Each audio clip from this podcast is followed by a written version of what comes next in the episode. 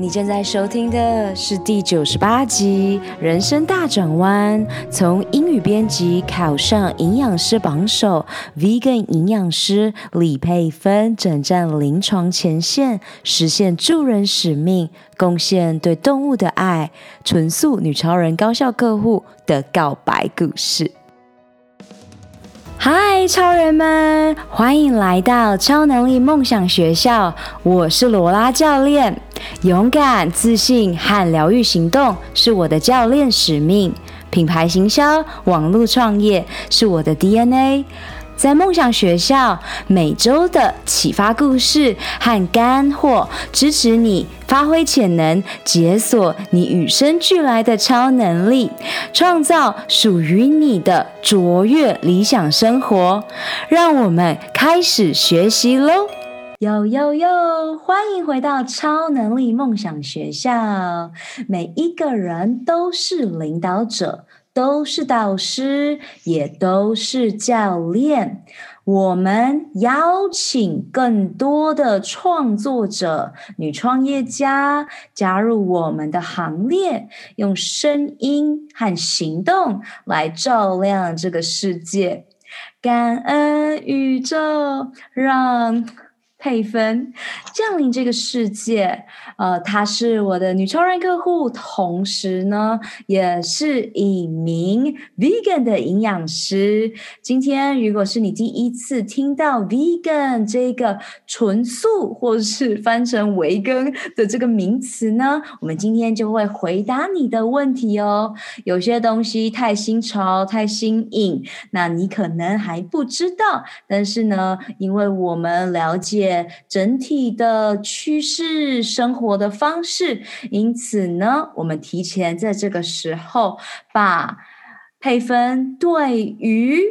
营养。对于动物的爱，以及他真正想要帮助他人的使命，把它在这里奉献给大家，让你知道每一个人都有属于他自己不为人知的秘密，然后呢，不为人知的故事。那今天很荣幸邀请到我的毕业女超人客户，她很认真的把许多她在不同地方演讲，还有甚至呃。香港的线上演讲和各种不同地方去散播这些爱的的知识能量，来在这里透过 Podcast 来放送给更多的人。我们先邀请佩芬。Hello，大家好，Hello Laura，谢谢你邀请我来分享这个主题。耶！Yeah, 超级无敌兴奋的，我们先直接请你破题，告诉大家关于你不为人知的故事，然后先偷偷给大家透露一下。呃，佩芬在 Guts 九十天这个教练课程当中呢，他就在我们的女超人圈里面分享了他的故事，然后呢，获得广大的回响，每一个女超人都说哇塞，然后这也让佩芬更加的坚定她的使命，要好好的发声，对吗？真的，对，没错，真的。OK。好，那那我先来，就是呃，讲一下我自己好了，对，然后嗯，我我已经就是当一个临床营养师超过十年了，但是其实其实我大学本来念的不是营养系，我其实本来想要当兽医，但是后来没有考上，因为我很喜欢小动物。不过后来其实一开始大学我没有当上动物的医生，但是我当了植物的医生，就是我考上的是呃植物病理系。这样子，那呃，不过就是关于我后来当营养师这件事情呢，要从我五岁的时候的生日礼物说起。那呃，五岁的时候，就是爷爷从隔壁邻居家的一窝小狗中挑选了一只小狗，然后生日那天，就是我爷爷就把它交给我，然后后来就把它取名叫嘟嘟。然后那时候我就是，那是我人生中的就是呃第一个。呃，我可以拥抱的生命，拥抱在怀中这样。然后那时候其实我就觉得哦，好开心哦。然后我记得有一次就是就是小狗就会跑来跑去，然后就跑到路上，然后就对一个老先生叫，然后那老先生就是还要拿雨伞去打他，然后那时候就很小，没想那么多，我就赶快冲过去要挡住。然后那雨伞就打到我好几下，这样。然后其实那时候我也一点都不在意哦，那时候就想说，哦，就是要保护他，就是他是我的嘟嘟这样子。那我觉得那是开启我就是跟宠物之间一个很亲密的呃关系，很亲密连接这样的开始。那所以后来家中就是也一直都有就是养猫或小狗。然后嗯、就是以前就跟可能很多人一开始一样，可能也不会觉得说嗯、呃、吃。吃鸡肉啊，吃鱼啊，然后吃吃猪、吃牛这些，跟养动物、爱动物、养猫养狗，就是有什么冲突？那因为这个世界一直都是这样子运行的，就是就是再自然不过的事情。对，那直到就是我呃二十二岁，就是我大学毕业那个暑假，有一天我就突然真的是突然，就是有一个念头，就是跳出来说：“哎，我不要吃肉好了。”然后我在想，现在想一想，就是上完那个。那个呃罗拉的课程之后，我就想说，我觉得应该是我一直以来那个就有这个潜意识，就是发挥了一个很强大的作用，到了我的意识里面这样子。然后隔天真的是隔天，我就无缝接轨，我就开始不吃肉。然后我也不记得我是怎么跟就是我身边的家人跟朋友说的，但是我印象中就是哎，好像也没有遇到什么太大的反对。但是我猜，就是我个性可能有人反对，我也不会甩他，对，就是这样。然后就就开始，我就变成一个素食者。那当然就是开始吃素之后，就是呃，就会要去了解说，哎，素食的营养价值，就是因为很多人都说，哦，吃素可能营养不够啊，这个缺那个少的。那我就开始去了解，就是哎，素食对身体的影响。那其实，在这个了解的过程中，就是哎，搜寻一些资料啊，看一些东西，就发现。一个 dark secret，就是我们觉得在自然不过的动物性蛋白质是怎么来的呢？就是大家也知道，就是可能像呃一些呃动物的屠宰场，对，然后或是捕鱼啊，其实这些动物变成我们的食物之前，一定都会经过非常痛苦的饲养，然后宰杀，它才会到我们的餐桌上。对，那这那个时候我就决定了一件事情，就是我一定要告诉大家，就是。呃，不吃动物性的食物才是对的。但是呢，我只是一个呃植物病理系的毕业生，我就是一个 nobody。其实不会有人听我讲什么，更不会有人听我讲说，哦，要吃什么才是对的。于是我那个时候心中就开始有一个种子，就在慢慢萌芽。我就是在想说，嗯，我一定要是一个有专业证照的人。跟饮食有关的，大家才会相信我讲跟吃的有关的事情，所以我就在觉得说，嗯，我觉得我应该要去考营养师。那呃，到那个时候，其实毕业之后我，呃也没有直接就是从事跟植物病理相关的行业，我就去呃当一个英文的编辑这样子，因为那时候就是英文还不错。那但是在工作四年之后，就是我就在一个呃公司进行组织调整的时候，我就那时候想这是一个机会，于是我就离职了，然后我就回大学去念营养系，因为要念营养系才能考营养师嘛。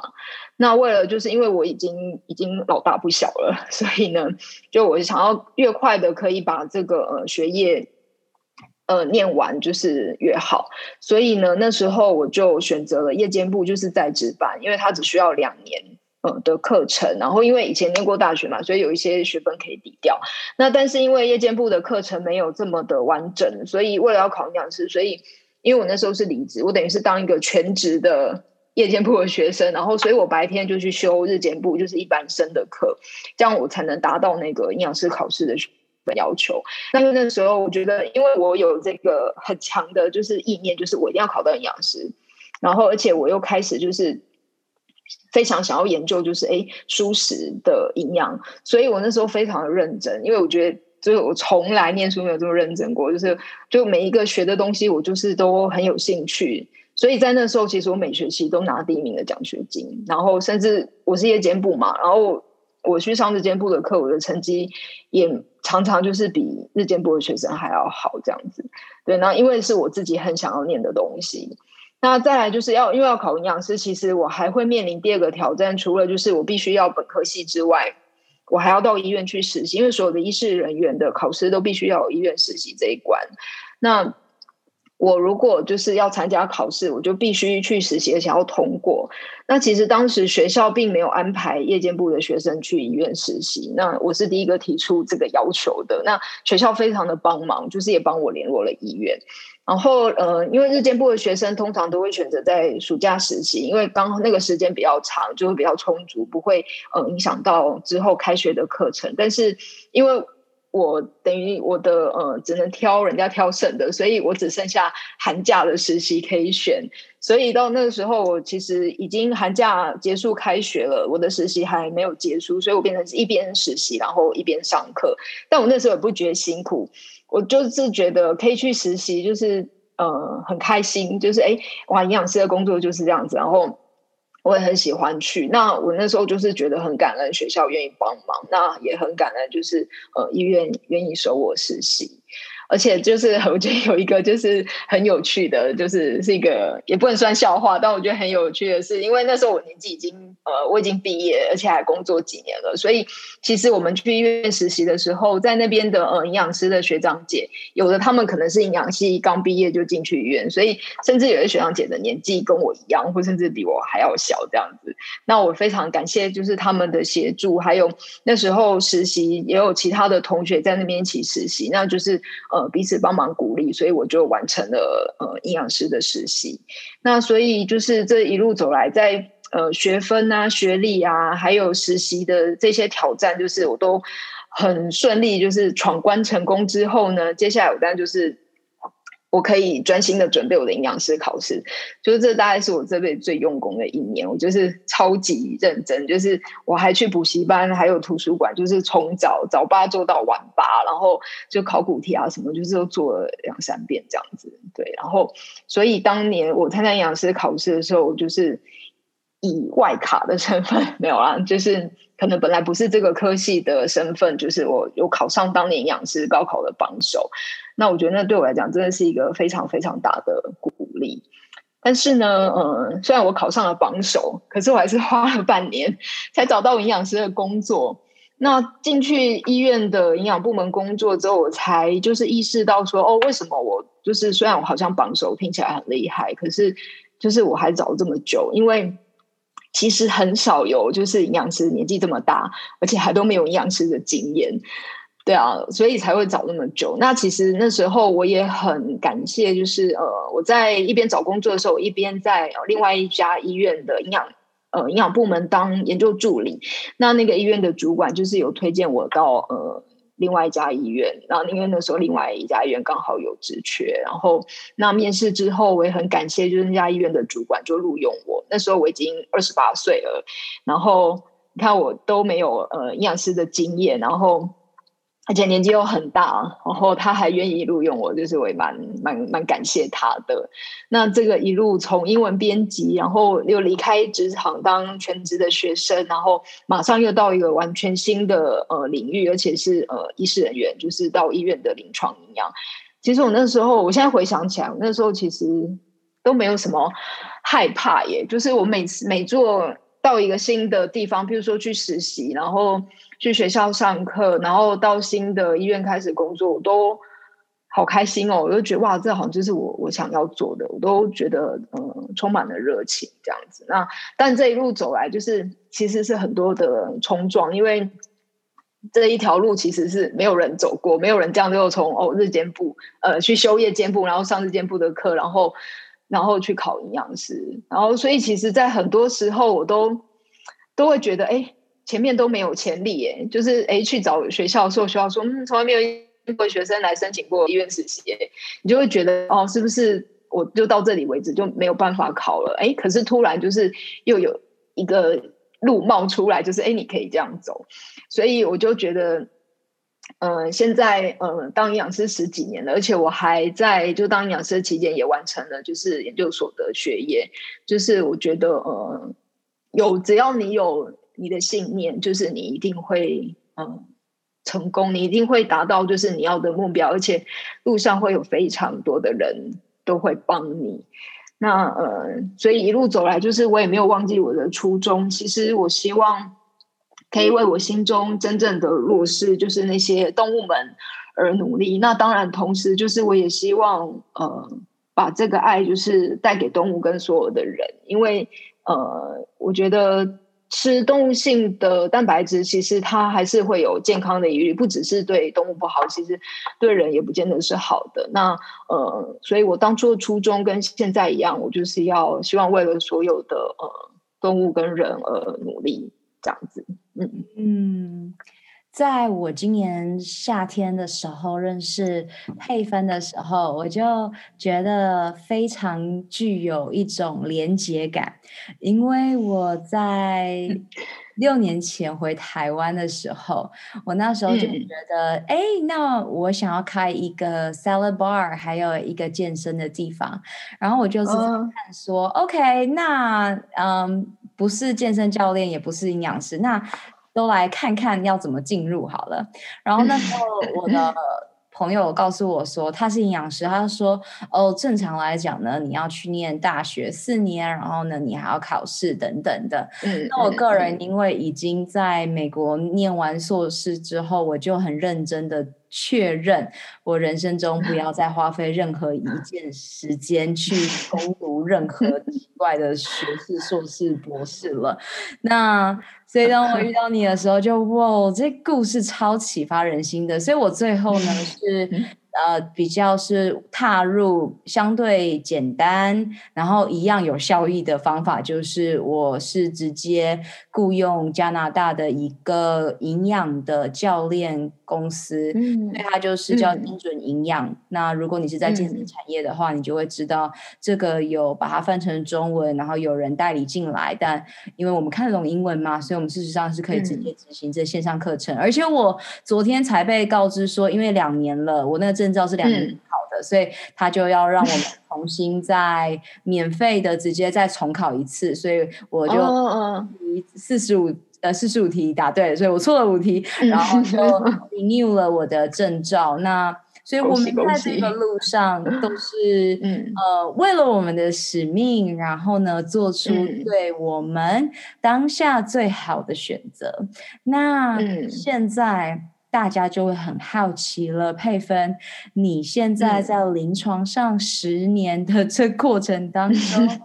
发现到女性的健康发展到底发生了什么样的变化？那接下来你看到的洞见又是什么？二零二一年又要如何引领女性先学会照顾自己，相信他们每一个人都是家庭的核心呢？嗯 嗯。OK，呃，其实我在门诊很常遇到个案都是女性，我觉得呃，真的女生呃要好好照顾自己，但女生大部分也我觉得都比较关心自己的健康。那我的很多个案其实都是还有小朋友的，而且小朋友还蛮小的妈妈，那我就每次遇到他们，我都觉得妈妈真的很伟大，就是。全职工作之外，然后照顾小朋友，然后都是哎九点十点小朋友上床睡觉之后，才开始有自己的一点点的时间，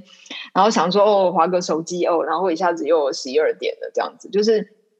变成说作息没有办法很规律，然后呃睡眠啊饮食啊也都会跟着比较混乱，没有办法很规律，所以当然就是呃身体就会容易开始产生一些问题，就是就是燃烧自己照亮家庭这样，所以就是呃在。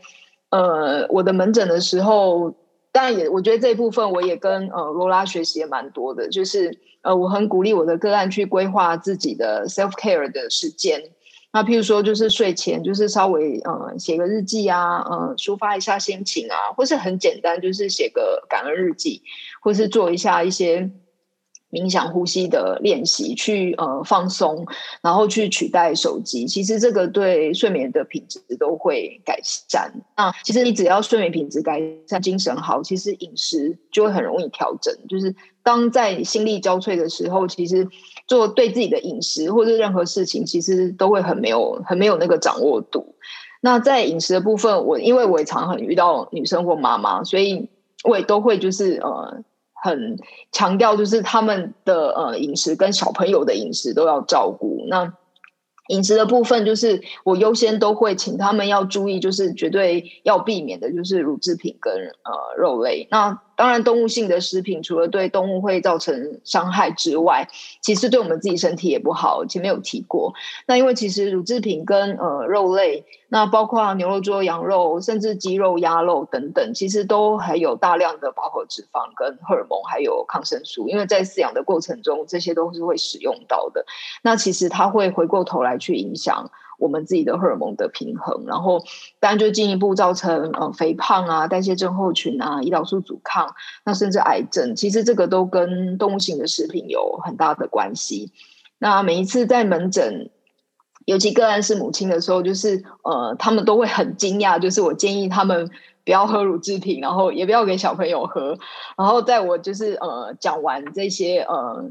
就是背后的故事之后，其实他们都会就觉得说，哦，哇，还好我今天有来，这样我才知道说，哦，我要怎样就是给小朋友更正确的饮食。所以其实我最喜欢遇到就是当妈妈的个案，因为我觉得。就是只要妈妈就是呃学会怎么健康的饮食之后，其实全家都会变得很健康。那所以我也要很鼓励，就是每个妈妈，就是你一定要呃好好照顾自己，不管是妈妈，不管是还没当妈妈或已经当妈妈的人，对，因为其实真的我觉得呃女性就是家庭的核心，所以呃妈妈好就是大家都好，对，我觉得这个很重要。嗯，没错，而且。在于我们在讲你的肠胃道要健康啊，还有大多数的人如果跟以前。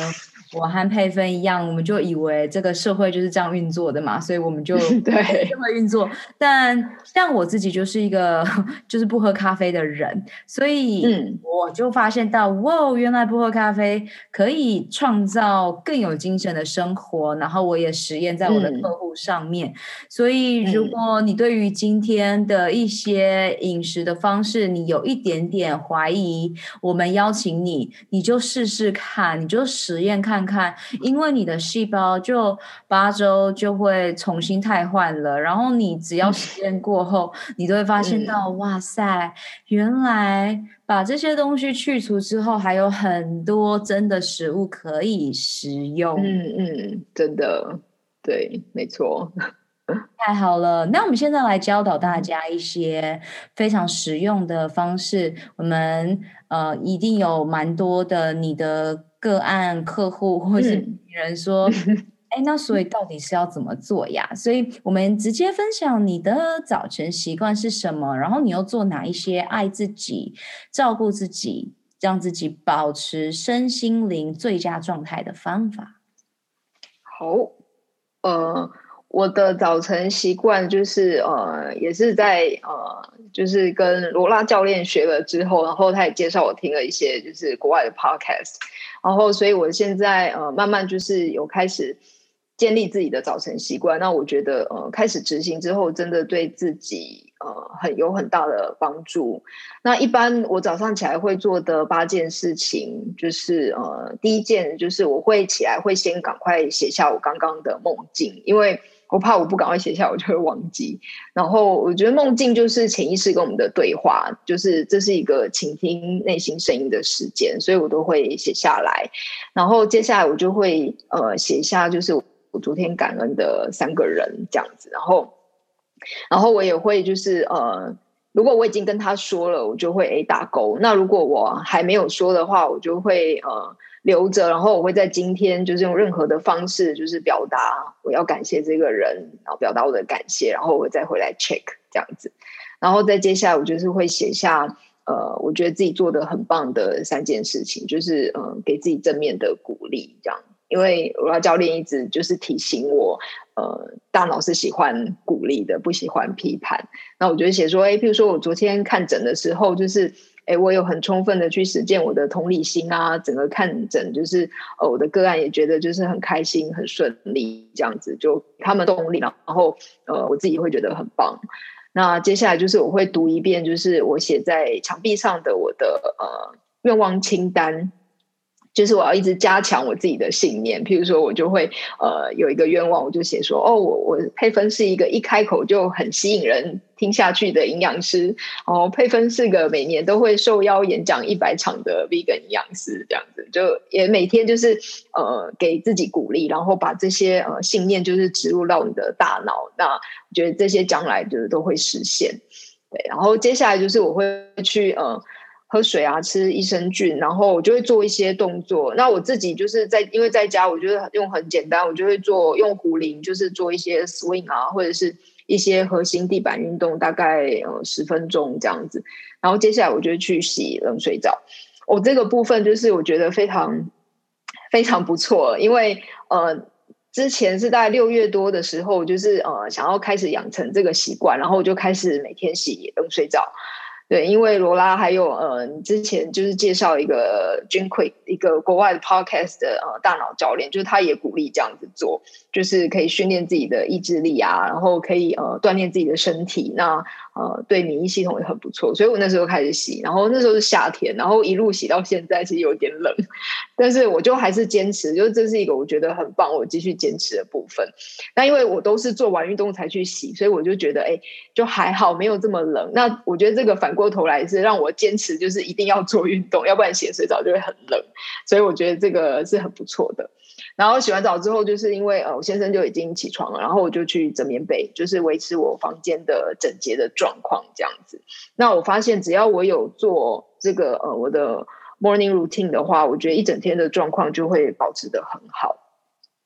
然后再来就是呃，我现在有练习，试着就是在睡前就是可以做五分钟的冥想。如果我有时间有记得这件事的话，但我觉得蛮神奇的是，我如果有做冥想或是呼吸的一些练习，我觉得好像早上起来的时候精神会比较好，然后会在甚至闹钟响之前，我就我就会醒过来。就是我觉得这是很神奇的事情，就跟大家分享。那我自己最大的 self care 的部分，就是因为我是 vegan 嘛，所以我是全蔬食的饮食。那呃，所谓 vegan 就跟大家解释一下，因为应该大部分人都知道，但可能有些人第一次听到。那 vegan 的话，它就是呃全蔬食，所以你的。饮食当中会不包含任何动物性的食品，可能包括奶、包括蛋或包括蜂蜜等等。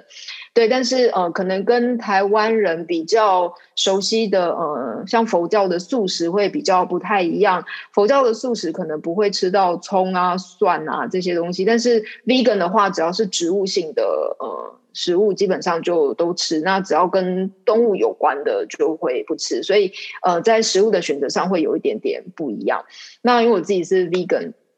那我就是呃全蔬食的饮食，然后我就比较不吃加工的食物，所以尽管它可能是蔬食，但如果它是呃比较加工过，不是原型的食物的话，我就比较不吃。那我觉得这样子会呃减少身体的负担，我觉得这个对我自己的身心灵，我觉得都是一个很大的 self care，我觉得还蛮棒的。嗯嗯，那是如果。呃，客户啊，或者是听众，他想要了解更多，嗯、或是直接去跟你做门诊的话，你现在要提供什么样的服务呢？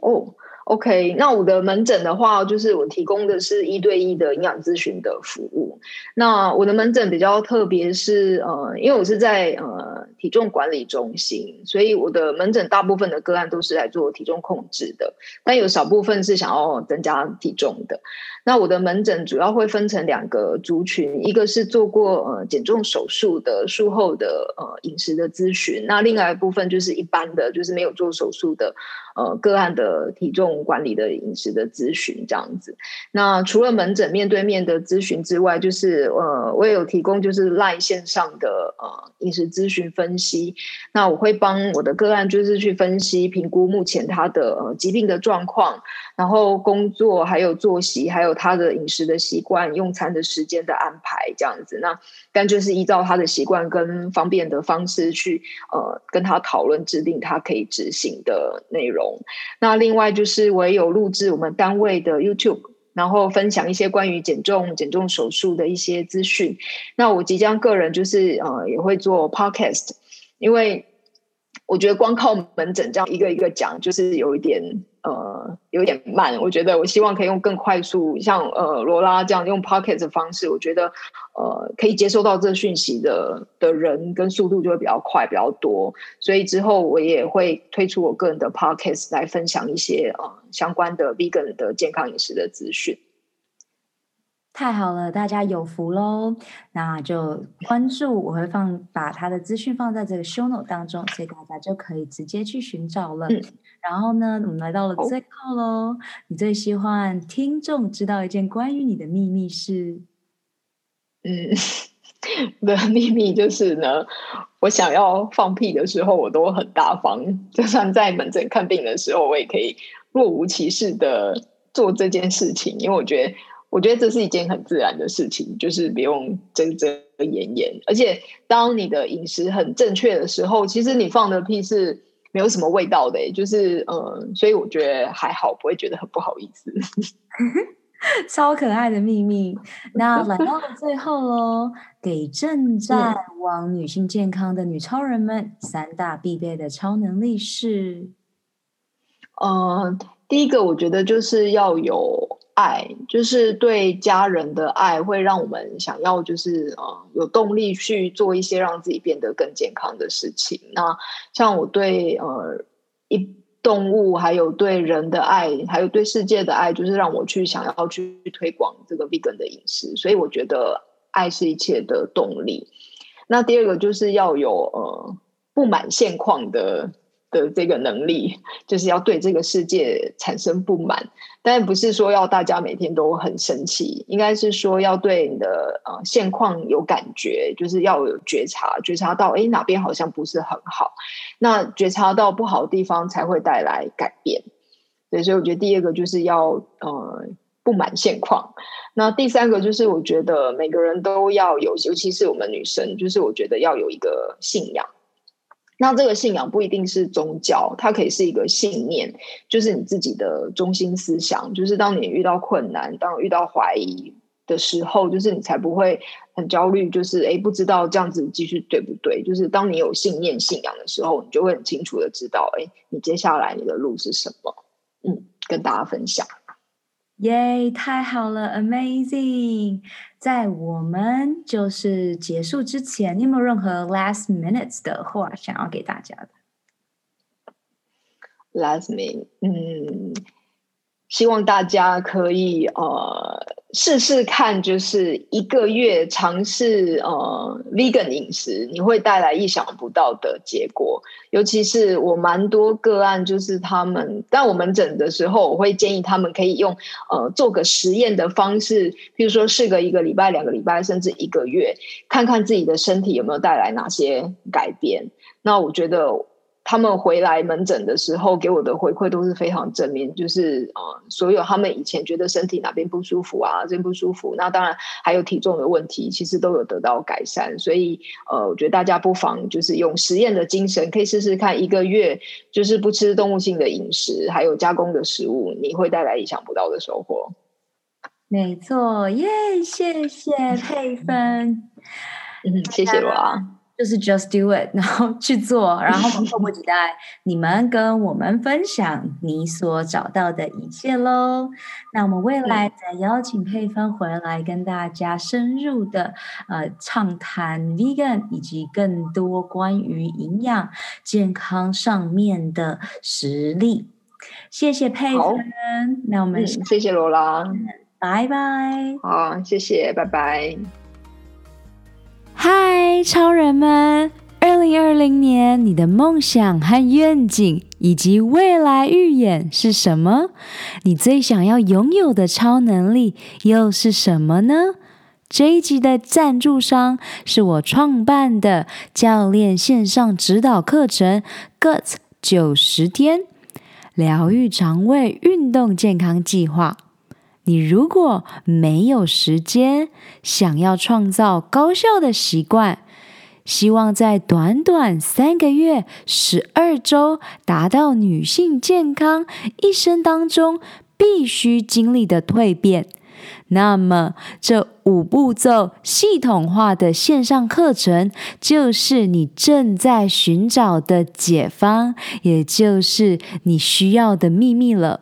我相信每一个你都不需要再有更多的资讯，你渴望的是蜕变。你没有时间吗？五步骤系统化设计是专属忙碌的上班族、企业家、慢性病的斗士的攻略宝典。我可以同理你全心投入工作事业，但是也不想要燃烧你最有价值的长寿健康货币的感受。因此，九十天高效率的晋级课程，让你可以一一击倒最困扰你的痛点和阻碍。